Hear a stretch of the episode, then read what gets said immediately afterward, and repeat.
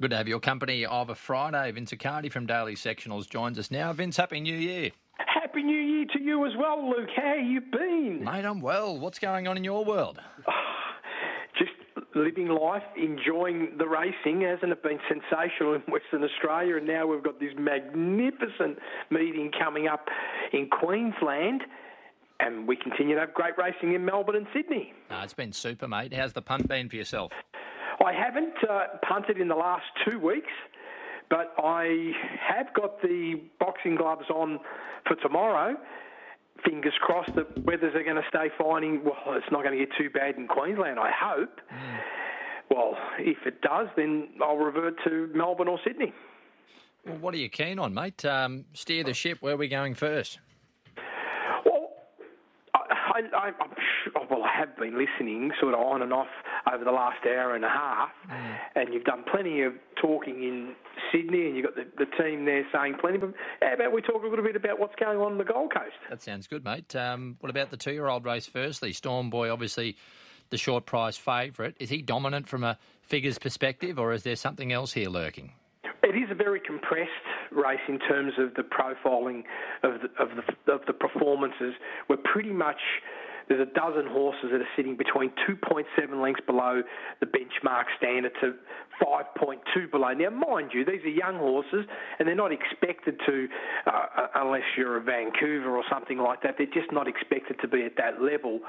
What's important is what's the hurdle rate. The hurdle rate you need to produce a performance somewhere around three to three and a half lengths below the standard to get on the podium or be competitive. Now, Storm Boy comes in with a 2.7 lengths below standard into this race, which is, in my view, a pretty fair sort of profile for this particular horse. What's more important is can the horse take that next step and improve further is probably the biggest thing. And all the indicators, Luke, are sort of suggesting that Storm Boy is going to improve. Now, what am I looking at? If I just look at the two lifetime starts, first up at Rose Hill over 1100 metres, that first section to the 800 metre point, the horse was running four and a half lengths below benchmark. Then it went to Eagle Farm up 100 metres to 1200, which is to, you know tomorrow's distance. But this is what I loved. The improvement in early speed was 4.4 lengths and just below benchmark. 0.1 below benchmark. That's a good speed for a young horse, first time at 1200. The next impressive part was what happened between the 8 and the 400. The, the, the horse actually went four lengths above the standard for that section, and that was five and a half lengths stronger than what it did at Rosehill the start before. Entitled to weaken a little bit late, and it did, Luke. The horse lost from inside the 400 metres to the finish line, lost around 2.9 lengths of velocity. So the question is, how much are you going to put that down to potential improvement of conditioning. Now, if they were a three year old, you'd simply say this horse is going to come on and, and, run another length or two better. Or was it the extension and the exertion from one run to the other that just sort of caught the horse out late and that first time to 1200 metres? It's the perfect stable. You couldn't get a, a horse going into a race better. Race shape wise, there's just going to be good pressure everywhere, but they're not. I mean, young horses, they just jump and run. Are they going to be blistering? The way the Gold Coast ran its first week with the resurfacing, what I noticed was that first section to the 800 metre mark was a lot faster than what we normally see, and this is what I noticed was the biggest transition. But when I looked at the back the, the last part of the race, pretty much from the 600 to the finish line, I felt that that was a lot more normalised. And when I sort of did the readjustments, because otherwise, you know, every horse is going to run like Phar Lap, and that's not going to be the case. The reality is, it should suit Storm Boy. Mm. Uh, how are you approaching it with your data? Obviously, you've got years and years of data built up to uh, provide a benchmark average. Um, with the new yeah, track, so do you do you just include that in there, or do you make any adjustments? So basically, you've, you've, one, you you have to make an adjustment. You, you definitely need to um, operate in isolation, like it's a brand new track, to see what the figure's like and what's the variance and where is there any normalisation. And what I found was that if you're utilising, and this is for all former students, if they're utilising past par data and information they may have for that track, what you could definitely bring into play is the last 400 metres for sure. You can utilise the past. I would be be very cautious on anything to the 800 metre mark and to a lesser extent the six. So what I did is I made uh, adjustments to everything pretty much from the gates to the 600 metre point to resemble a new course. And from the 400 home, I pretty much was able to blend in historical past patterns. Now, mind you, in, it, it, sounds pretty straightforward, but you do have to use a number of tools to smooth that out. Mm. So, to simplify it, is it racing one or two lengths quicker, uh, something like that, or is it hard to put an actual number on it? No. If you're looking to the 800, it was running six to eight lengths faster than yeah. normal. Well, that's significant, isn't it? And that and there's a number of reasons. I don't expect that track to run to the same speed obviously tomorrow. Now I don't I don't know how much more rain's going to come, but the tracks do take a little bit to settle. So there'll be some quickness there, but it'll be nowhere near the same extent. It'll be dramatically reduced regardless. Even if we were on a good surface, it certainly wouldn't get quicker. Mm. In race seven, King of Sparta, he's consistently running a length or two above benchmark, and he's very short in that race at a dollar eighty. Is that price justified? Justified. well, it's like this. It's never justified for a person like me talking personally, right? Mm. When it's so short, a big field, I would be praying for all the gods, the odds gods, to say everything should be $3 more, but that's me being unrealistic, right?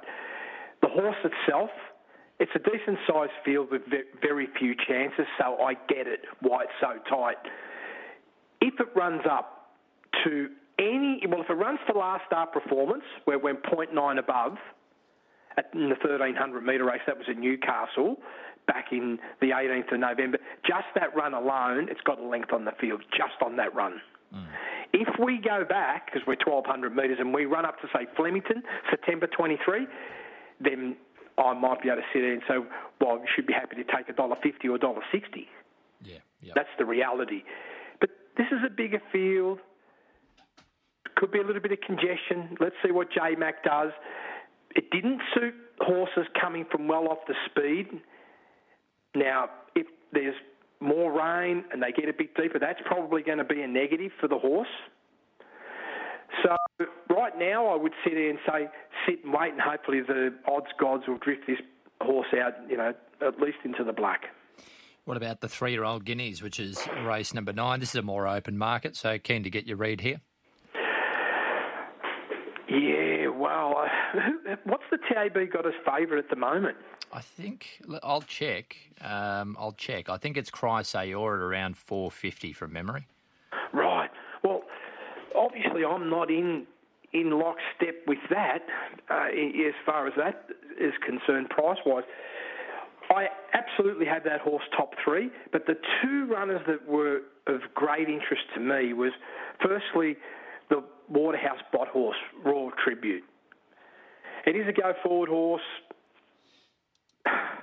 If they if they don't overextend through that first section, then I felt this horse has got the profile to run very dynamically at an excellent price. And then obviously the favourites the next one, an Abounding, a horse called Abounding, number 13. I'm not sure what the current price of that horse is, but this one might be a little bit of a hidden runner. And what I mean by hidden, it's not going to be flashing up in lights as a horse that's going to um, be hard in the market. I'm hoping. I'm hoping it's going to be something that's in the double digits.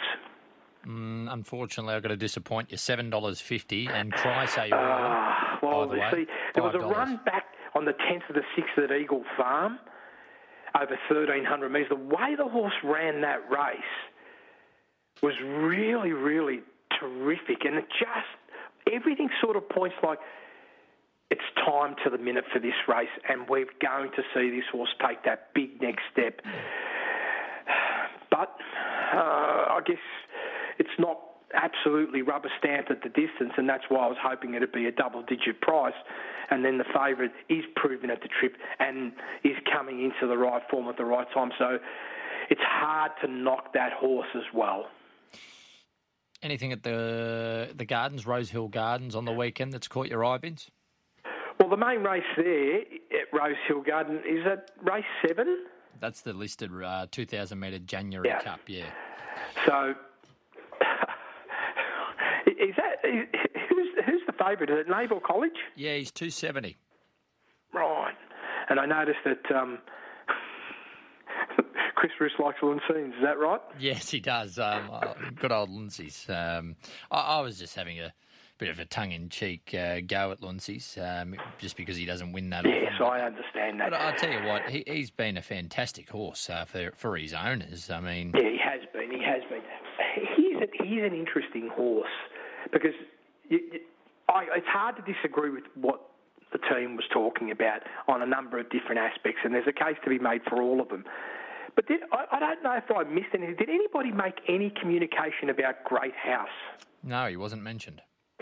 Yeah, I've just if you look at the profile of this horse and where it's at, there's a high possibility if you just look at what took place two starts back at Eagle Farm. Overall profile of, of the race was low, 5.3 lengths below benchmark. But have a look what happened there, Luke, and you'd be able to have a look at this in the in the racing analytics platform. 18.9 lengths below benchmark first section. Impossible to run time. But look at the mid race squeeze. It's 19.7 lengths. And the reason why I want to highlight that is when this horse is going very well, it produces these big mid race squeezes. Mm. And I'm, I'm just sort of sitting back here and saying, here we are back in Sydney, and this, this is the sort of race this horse can be very competitive in and wouldn't surprise me if it won at a price. So that's the runner that I would have liked to include in all the horses you spoke about and just add that icing to the cake.